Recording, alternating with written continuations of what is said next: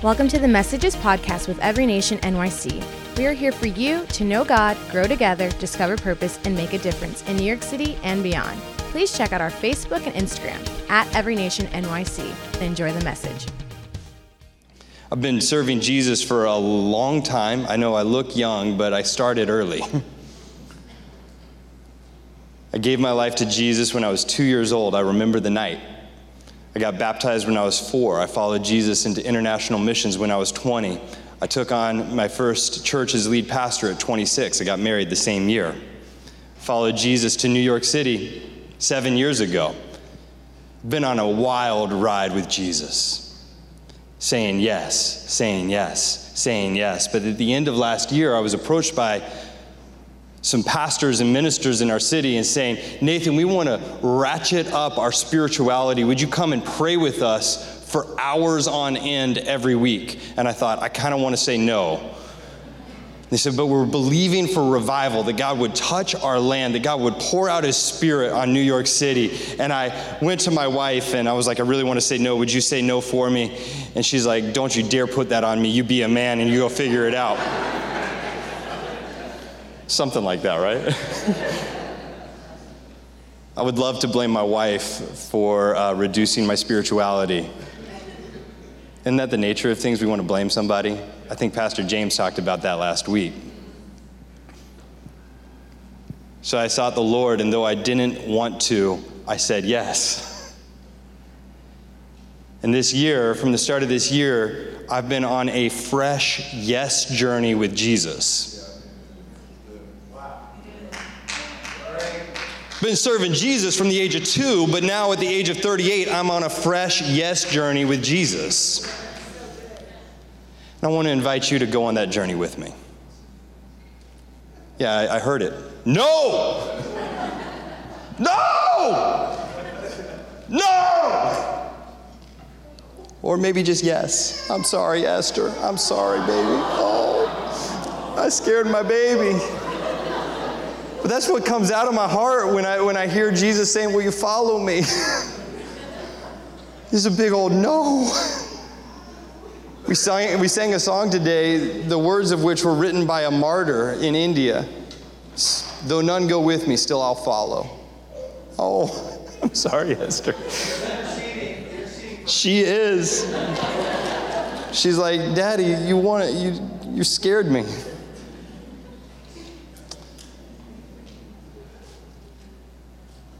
Started praying and just saying yes to Jesus. And I don't have the time to start to tell the stories of what God has been leading me to do and how He's asking me to alter my time and alter my life. But I want to talk a little bit about something that God is doing across our nation. In Asbury College in Wilmore, Kentucky, in 2017, a campus pastor got together some students from his campus ministry. He wasn't even the lead campus pastor, but he said, Guys, would we pray fervently for hours once a week together? Pray for our campus. Pray that God would visit our nation because people think that it started this year, but it started a long time ago. God poured out his spirit there in the 1970s, using a woman to lead students in fervent prayer to Jesus.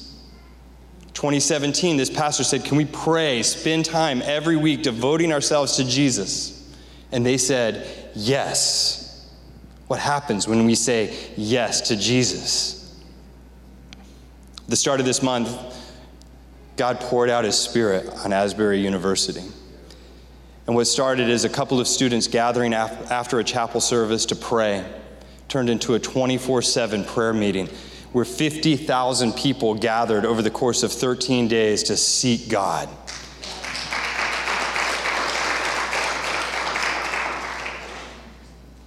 Even the New York Times had to acknowledge it. And they wrote this quoting a student volunteer The Asbury revival is marked by overwhelming peace for a generation marked by anxiety.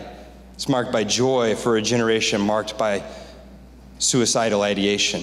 It's marked by humility for a generation traumatized by the abuse of, by the abuse of religious power. And I think, God, would you do that for us? What's it going to take, God, to see revival come to New York City? I I want to talk a little bit about what revival is. And this is all in just my introduction. Revival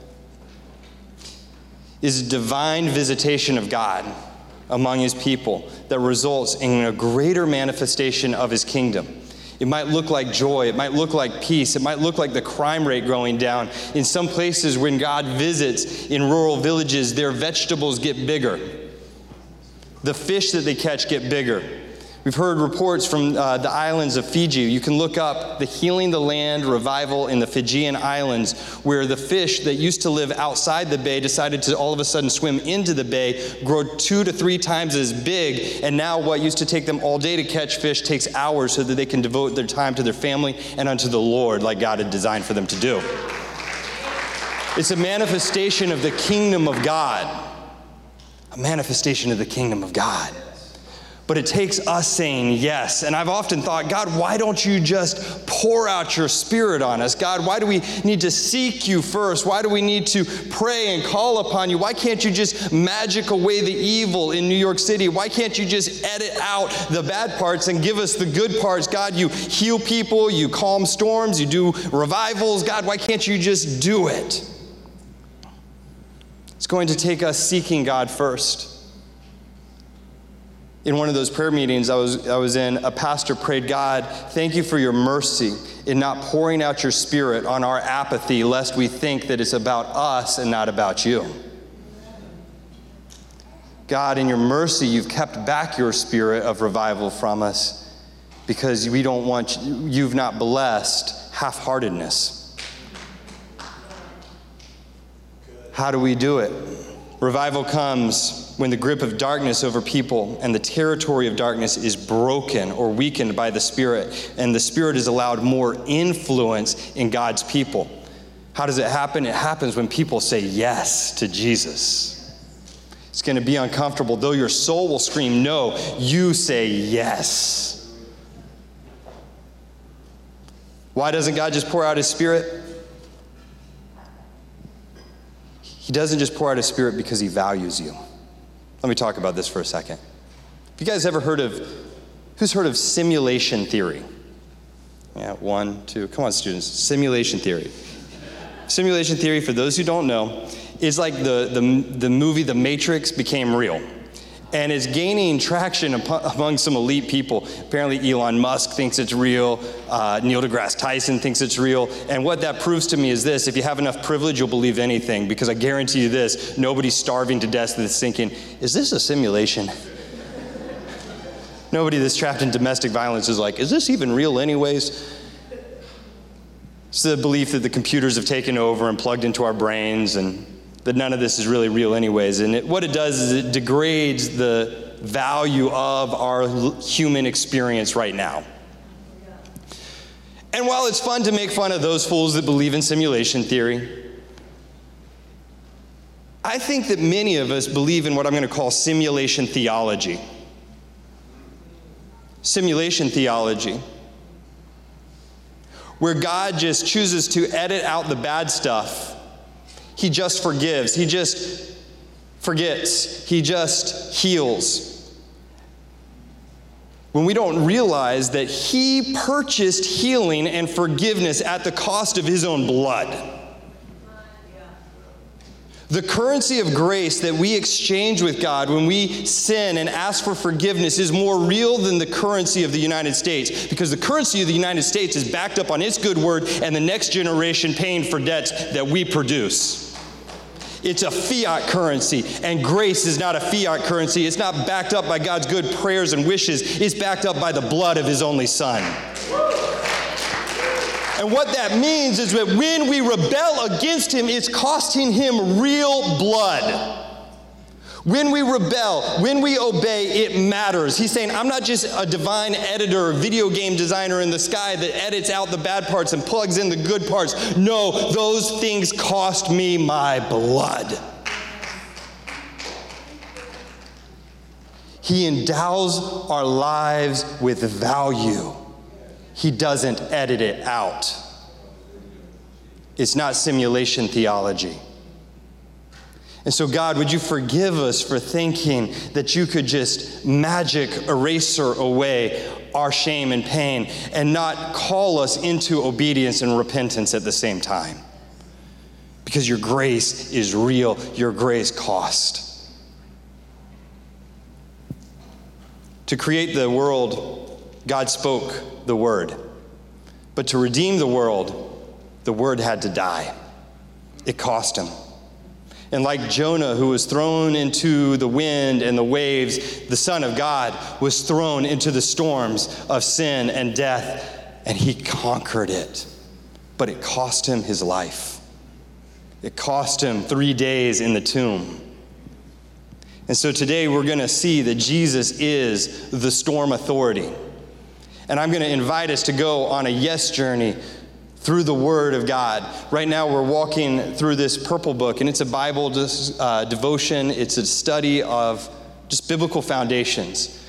And the invitation is would you go on a yes journey through the Word of God? It walks through sin and salvation and lordship and baptism and repentance and how you can plug into a church and make disciples and how you can make a difference with Jesus. And so, would you pick up one of these on your way out and say, Yes, I'm going to complete this in about 12 weeks?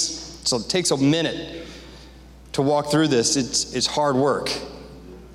But why would we think that the grace of Jesus wouldn't put a demand, a pressure, on our life to produce something new out of our life, to go on a fresh yes journey with Jesus. In Matthew chapter 7, Jesus closes out his Sermon on the Mount. And people are marveling. When Jesus is finished saying these things, the crowd were astonished at his teaching because he was teaching them as one who had authority, not as their scribes. I want to ask the question who has authority in your life? Who has the authority to tell you to do something or tell you not to do something? Who has authority to bring you into something new? Who has authority to break you out of your ruts and routines? I hope that Jesus does.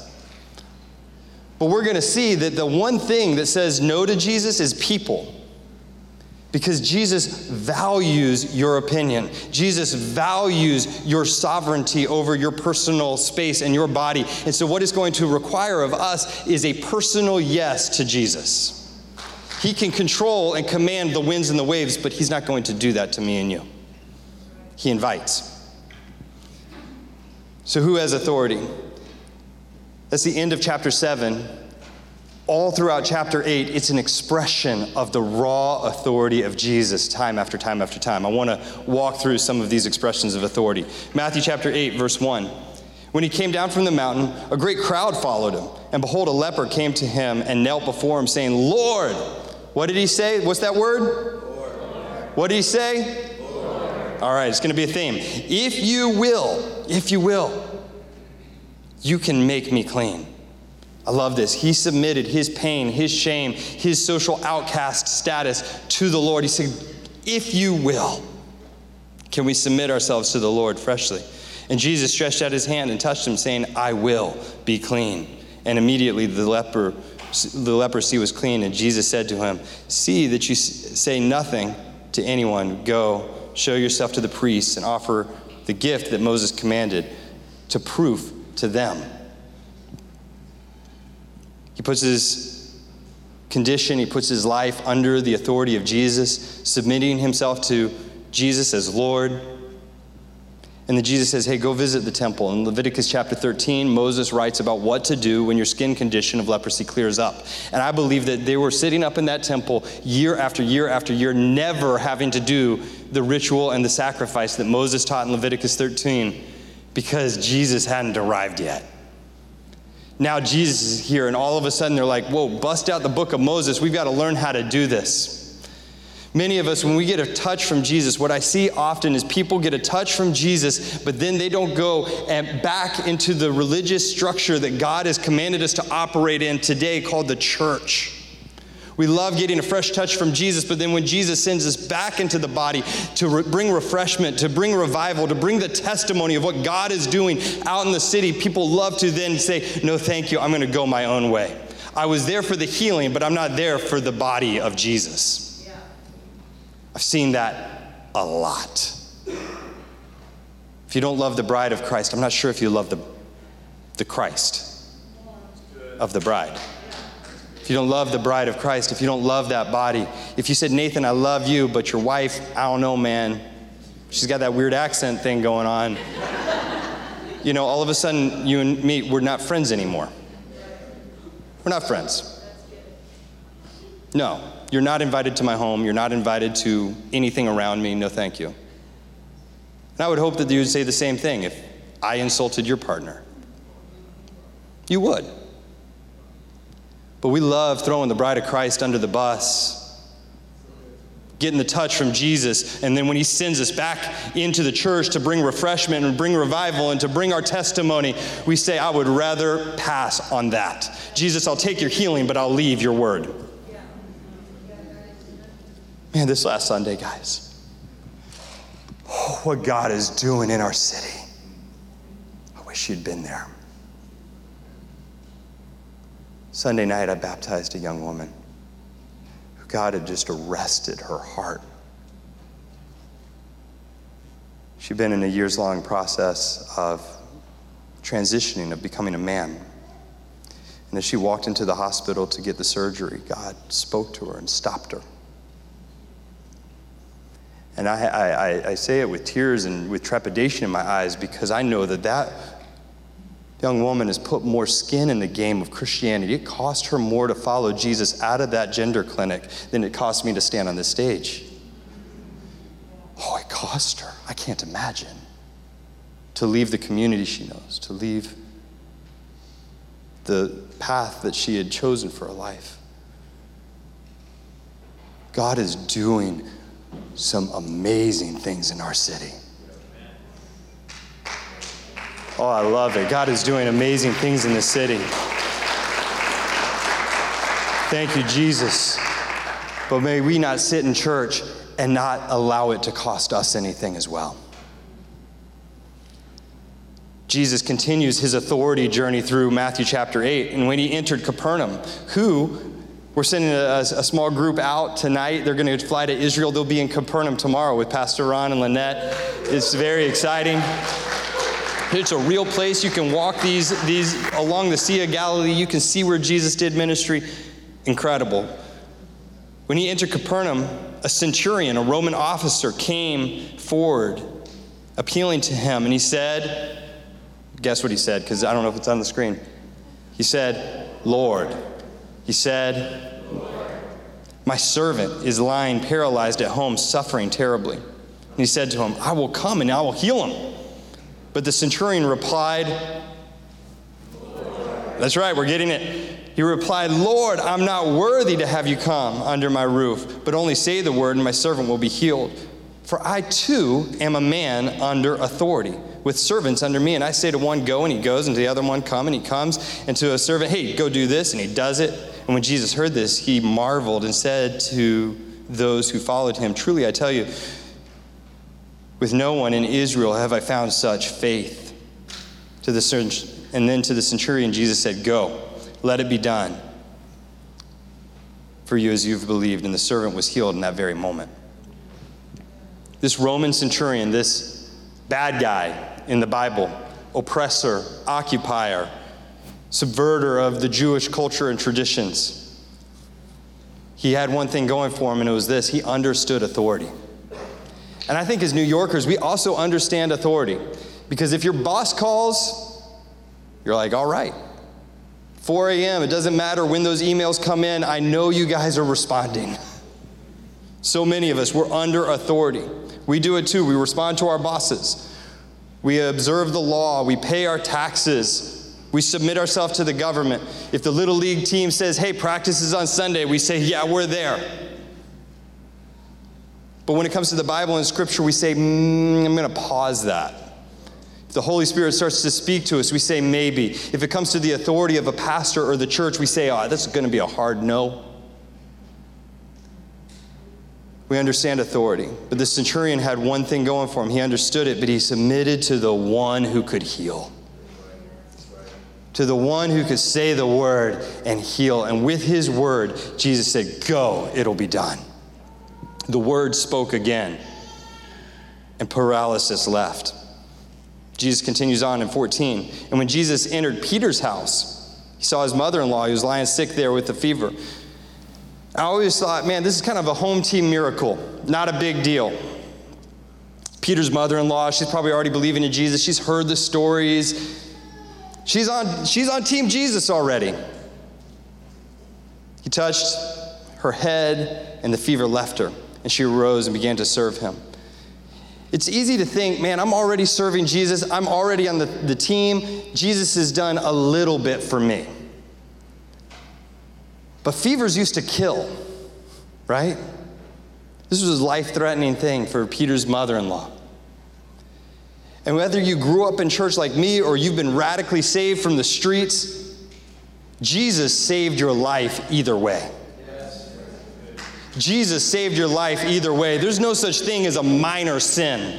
There's no such thing as a minor fever, life threatening fever thing. Jesus saved me and He saved you, and now He's calling us into service of Him. And let's see what happens when this mother in law, when this woman of God starts to serve. And everything, and that evening, she began to rose and serve Jesus. And that evening, they brought Him many who were oppressed by demons and cast out, He's cast out spirits by His word and healed all who were sick to fulfill what was spoken by the prophet Isaiah. He took our illness and he bore our diseases. What did it cost Jesus to heal in that moment? It cost him his life. Again, he didn't just magic eraser it. This is not, uh, not being edited out, but borne by Jesus. If Jesus has touched your life, it's time to serve him. Jesus has saved your life like he saved my life. It's time to serve him. It's time to give him back our time and our energy. It's time to serve his body, the church.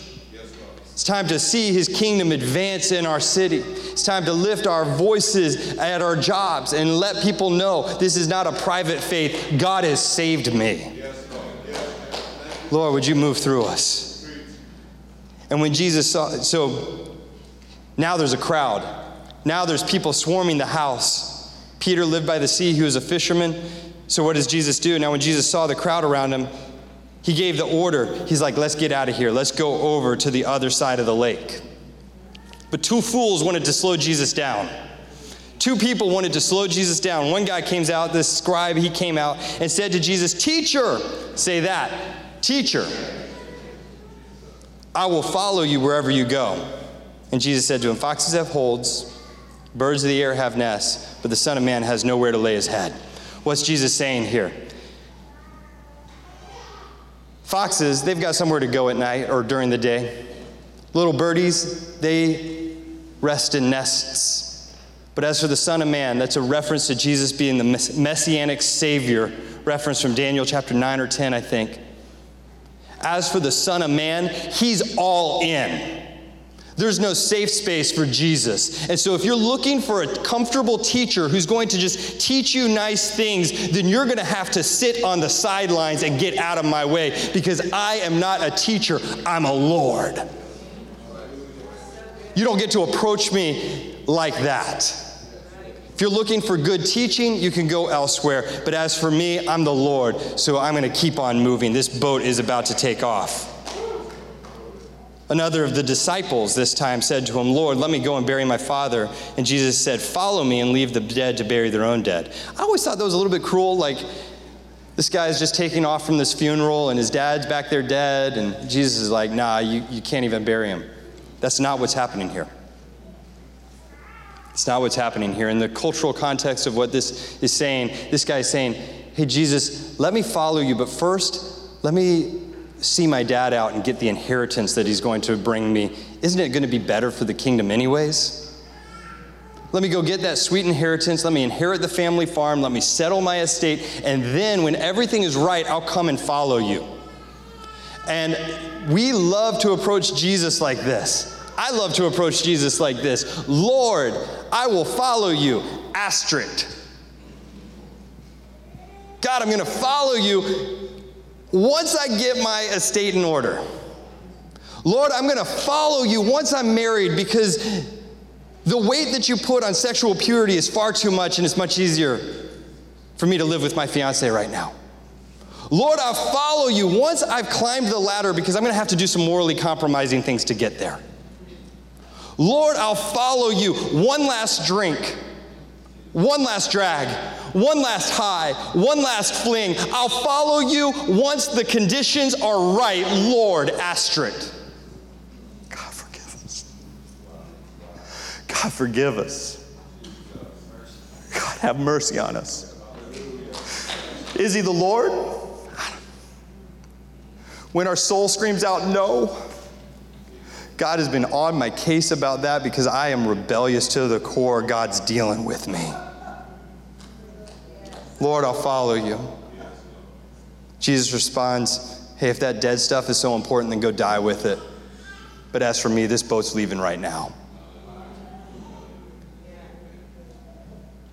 Let the dead bury their own dead, but as for you, follow me. This boat's leaving. Are we going to get on the boat? Are we going to get on that boat? This boat's taking off. And when he got into the boat, verse 23, his disciples followed him. And behold, there arose a great storm on the sea, and the boat was being swamped with the waves. And I can hear it now. Lord, didn't we follow you onto this boat? Jesus, didn't I follow you into this marriage? Jesus, didn't I follow you into this city? Or did I not follow you into this career? And now there's the storm. Following Jesus does not get us out of the storms. We know that. They're being swamped. These hardy fishermen, they do everything they can under their own power, and finally they go to Jesus. And when they woke him, Jesus is asleep on the boat. And when they woke him, they said, Save us, Lord, for we are perishing. And he, and he said to them, Why are you so afraid, O you of little faith? And he rose. He rebuked the winds and the sea. There was a great calm. And the men marveled, saying, What sort of man is this, that even the wind and the sea obey him? As I close out, the wind obeys him. The waves obey him. Leprosy obeys him. Paralysis obeys him. Social outcast obeys him. The Roman centurion obeys him. Will you obey him? Will I obey him? We stop yelling no at Jesus. God has been messing me up on that.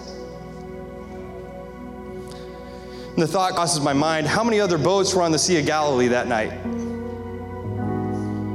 How many other boats that didn't have the creator of the winds and the waves on their side?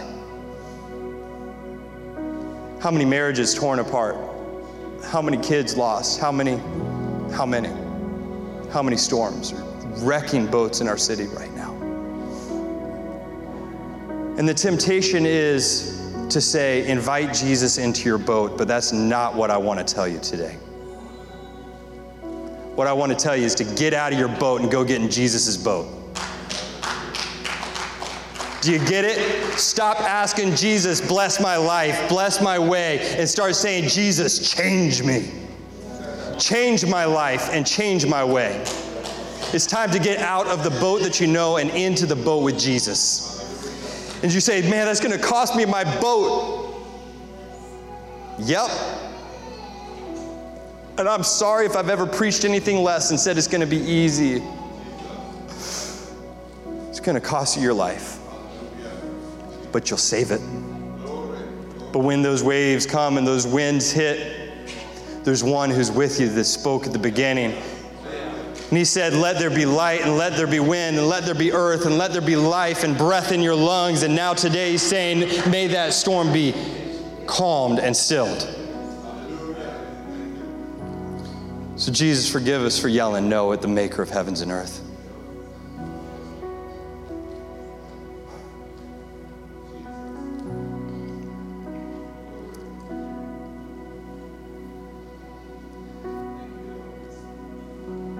If you'd like to go on a fresh yes journey with Jesus, would you stand with me right now? Saying yes freshly to Jesus. You might have been walking with him for 30 plus years, 50 years. Maybe Jesus is putting his finger on something in you right now. There's a specific thing, and Jesus has dealt with me with a number of specific things along the way. It's time to loose and break the hold of darkness over your life. We love to hide in the shadows and say, Holy Spirit, this far and no further. If He's put His finger on something like that, in a moment, I'm going to invite you forward to receive prayer, confession, and repentance. Would our prayer ministers come forward just now?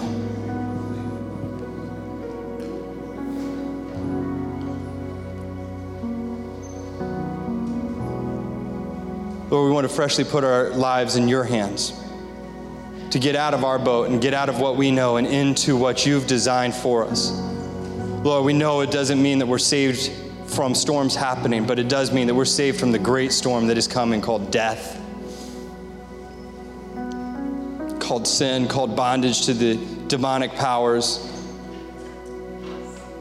God, help us.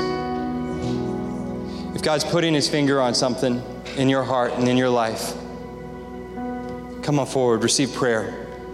Let's break the power of darkness in our lives right now. Let's go on a fresh yes journey with Jesus. Let's stop yelling no at Jesus right now and say yes.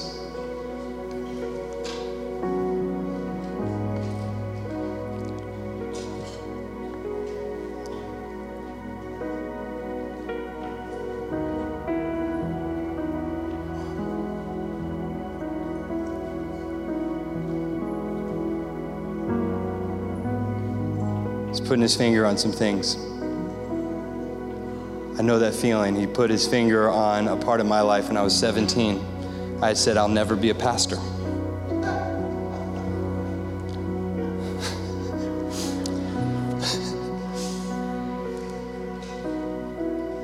a few weeks ago,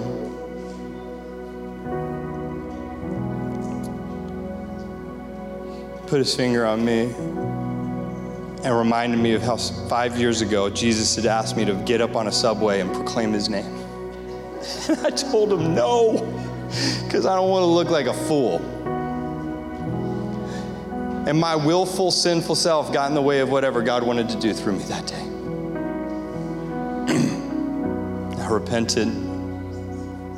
I got up on a subway a few days ago and I just proclaimed Jesus is Lord. And started sharing the gospel I hated every second of it. but God is doing a new work in me and through me. A work where I die and He lives. A work where I stop saying no and I start saying yes. Where I stop walking in darkness, I start walking in the light. And how dare I, as a pastor, think that it's going to cost me nothing? Because I'm not willfully and blatantly sinning. And the work goes deeper still. So if God's putting his finger on something, come on up. Come on forward. He's doing a new work in us right now. He's doing something new in us right now. Lord, we want to say yes to you. We want to say yes to you, God. Lord, we're giving you our hearts. We're giving you our lives. Thank you. Come on up. Come on forward. Lord, we're giving you our yes. We want to get out of our boat and get into your boat. We want to get out of our way and to have your way, God. Lord, forgive us. Forgive me.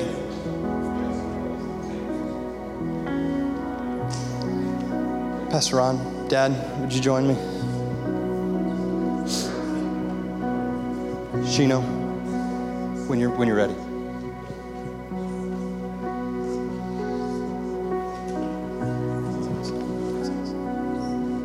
Praise God. You know, um, before we leave here, just, just let's just continue. God's presence is moving right here, right now. It was just a couple months ago when Damar Hamlin dropped, literally dropped dead, what appeared to be death in a football game, Buffalo Bills. And after that, there were tears and grown men grown athletes dropping down on their knees. And even those who were on the field, and those who were on the sidelines, and those who were at home watching on TV dropped on their knees. I was struck with that after I've, I don't recall seeing that happen in our nation, where through the marketplace, people falling on their knees, crying out to God, weeping, grown men, 320 pound linemen weeping and crying out to God. Then you fast forward to what just happened about a month ago at Asbury College, Paducah, Kentucky, a little no name town, Paducah, Kentucky. And at that college, it wasn't in the seminary, they have a seminary too, but in that college, they had 18 straight days, 24 7 of prayer and groaning and tears and weeping and rejoicing and celebrating straight for 18 days. 270,000 people came to that place, Asbury, and that's broken out in many other places. We, we, don't, we can't mimic that, but we can certainly say, Lord, we invite you here in New York City. We thank you for Paducah, but Lord, we're inviting you in New York City. Jesus, we invite you to be King of Kings and Lord of Lords in New York City. And then, as if it's like that, that thing, and then all of a sudden, out of nowhere, this movie that's been in the making for seven years called The Jesus Revolution just hit the marketplace, just came out. And that was the beginning of the Jesus movement in the United States. And that went all around the world.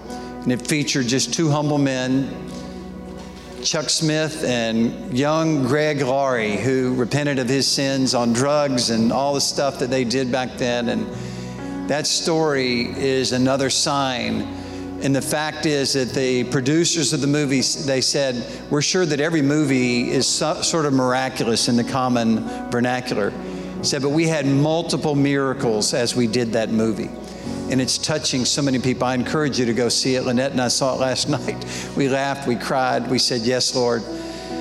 So, this is my prayer for you, and this is my prayer for us that whatever it is that God that you want to do with us, have your way.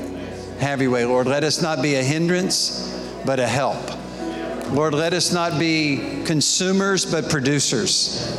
Let us not sit on the bench, but put us on the playing field of life. Help us today to break free from whatever might be holding us back. Lord, I thank you for that message that I heard today. So good, so powerful, so wonderful. God, you love everybody here. You love us. Lord, you're not letting go of us. We thank you for that, Lord. We thank you that you are with us. And God, you want to reveal your love to us in a greater way than we've ever known. We have lived like paupers compared to what it is to live with you in royalty. Come on, let's say yes to the Lamb of God. Let's say yes to the agenda of the Lamb of God. Let's say yes to the Holy Spirit. May the wind of God be released here in this place. May your pneuma, your breath, blow upon us, Lord, and refresh and expand and renew. Revive us again, O God, as the prophet Habakkuk prayed, revive us again. Lord, renew us again. Lord, we say, we say to you, Lord, that we need you. We are bankrupt spiritually. We are bankrupt. We have no power to save ourselves. But Lord, we're turning to you. We're looking to you right now. Now, Lord, I agree with what Pastor Nathan shared. If you need prayer, just come on up. Just get out of the middle of your row and just come up. Say, Excuse me, or come on down here. We're going to have some moments where God is going to mantle people. God is going to put old, old rags taken away from you. Some of you have been resisting God, and you know that. You know that's true. And He wants to release us from whatever's holding us back. And he puts on the robe of righteousness. That righteousness is right standing. You can stand before God with the robes of Jesus Christ. Adam and Eve showed us that that fig, fig leaf was not good enough. That fig leaf is going to wilt and die in six days. But the robe that they put on, the robe in the garden, was from a sacrificial animal that was sacrificed. And Jesus gives us that robe of of righteousness. We can say, I'm at right standing with God. I am the righteousness of God in Christ. I am not left alone. I'm not left outside. I am in with the presence of God Almighty, God my fa- Father, without any fear of retribution, any fear of judgment, any fear of wrath, none of that, because it's been taken away by Jesus. And today we say yes to that. Yes, Lord. Yes, Lord. Yes, Lord. And God, we thank you for this. Praise you for this day. Crying out for more of you, Lord. Praise you, God. Praise you, God. Thank you, Jesus. Grateful God. Grateful God. Grateful God in every dorm room. Show up, Lord, like you did for me in my dorm room. I got saved in a dorm room, never been to church, but in a dorm room, Jesus, you're there. Lord, on the subway, Jesus, you are there. In Starbucks, Jesus, you're definitely there. Lord, I thank you. I thank you. You're in our apartments, you're in our homes. Most of all, Jesus, you're in our hearts. We surrender our lives to you, want to follow you, want to do your will. Thank you, God. Have your way. In Jesus' name. You've been listening to the Messages podcast with Every Nation NYC. If you enjoyed our message, please rate and review us on iTunes. It helps others hear the message of Jesus, and we really appreciate it. If you have yet to spend time with us in person, we would love to welcome you to one of our services. Visit everynationnyc.org to find all the info you need to attend a service. We will see you there.